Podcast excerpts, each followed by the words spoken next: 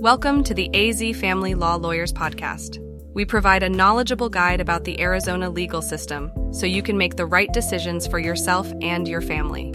We want to help you find success in your family law matters and take control of your life. This podcast series is reviewed and approved by attorney Candace Callan. In this podcast, we'll explain how you can get an order of protection or restraining order against someone who is sending you threatening text messages. In today's world of technology, even seemingly harmless communication like text messages can be used for harassment. The challenge we face is distinguishing between that and genuine conversation. Where exactly do we draw the line? Text messages are super helpful for parents that are sharing custody but who refuse to talk to one another on the phone. However, does a parent have a right to repeatedly text and ask an ex spouse about their children, or at some point do too many text messages cross a boundary? Many courts are now hearing cases with similar circumstances. To put some things in perspective, we would like to quote a court case that recently occurred. A court in New Jersey recently had to rule on the issue of allowable text messages. Because threats were not made, the judge felt that non custodial parents were not breaking any laws by repeatedly sending text messages and that it was not harassment. In other cases, judges have ordered that a weekly email be sent to the non custodial parent to provide an update on the children, their grades, and activities. Again, there is a written history of communication when emails are being used.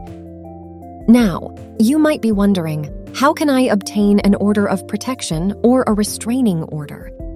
If someone is sending threatening text messages and you are legitimately fearful for your safety, then you should contact an experienced family law attorney to discuss a possible order of protection.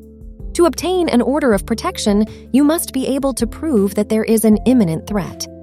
If there is a history of violence or domestic abuse, be prepared to provide that information as well. Many judges prefer to lean on the side of caution when it comes to potential harm.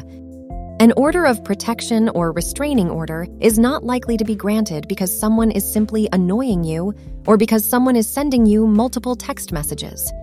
There must be a threat or imminent danger in order to get an order of protection or protective order granted.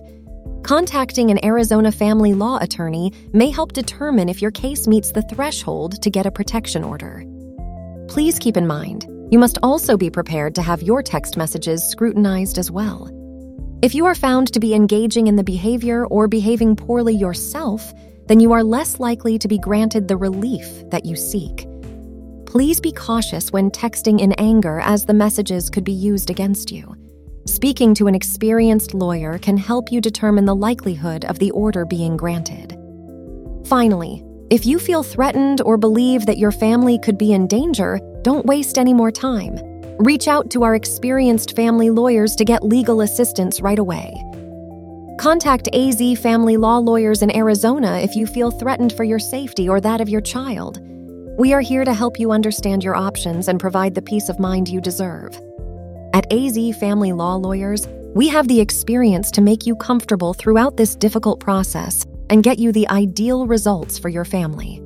We offer affordable rates with payment plan options to make family law representation more available to residents of Phoenix, Glendale, and more. Call us at 480 680 9126 to get started with your free consultation or visit us online at azfamilylawlawyer.com. Thank you for listening to the AZ Family Law Lawyers podcast. Family law situations are usually intense and can be quite heated as emotions run high. Our Arizona family law team will listen to your needs and provide the best options for you. At AZ Family Law Lawyers, we can help you through these difficult times, ensure you are in control of your situation, and help you start on a new road to success.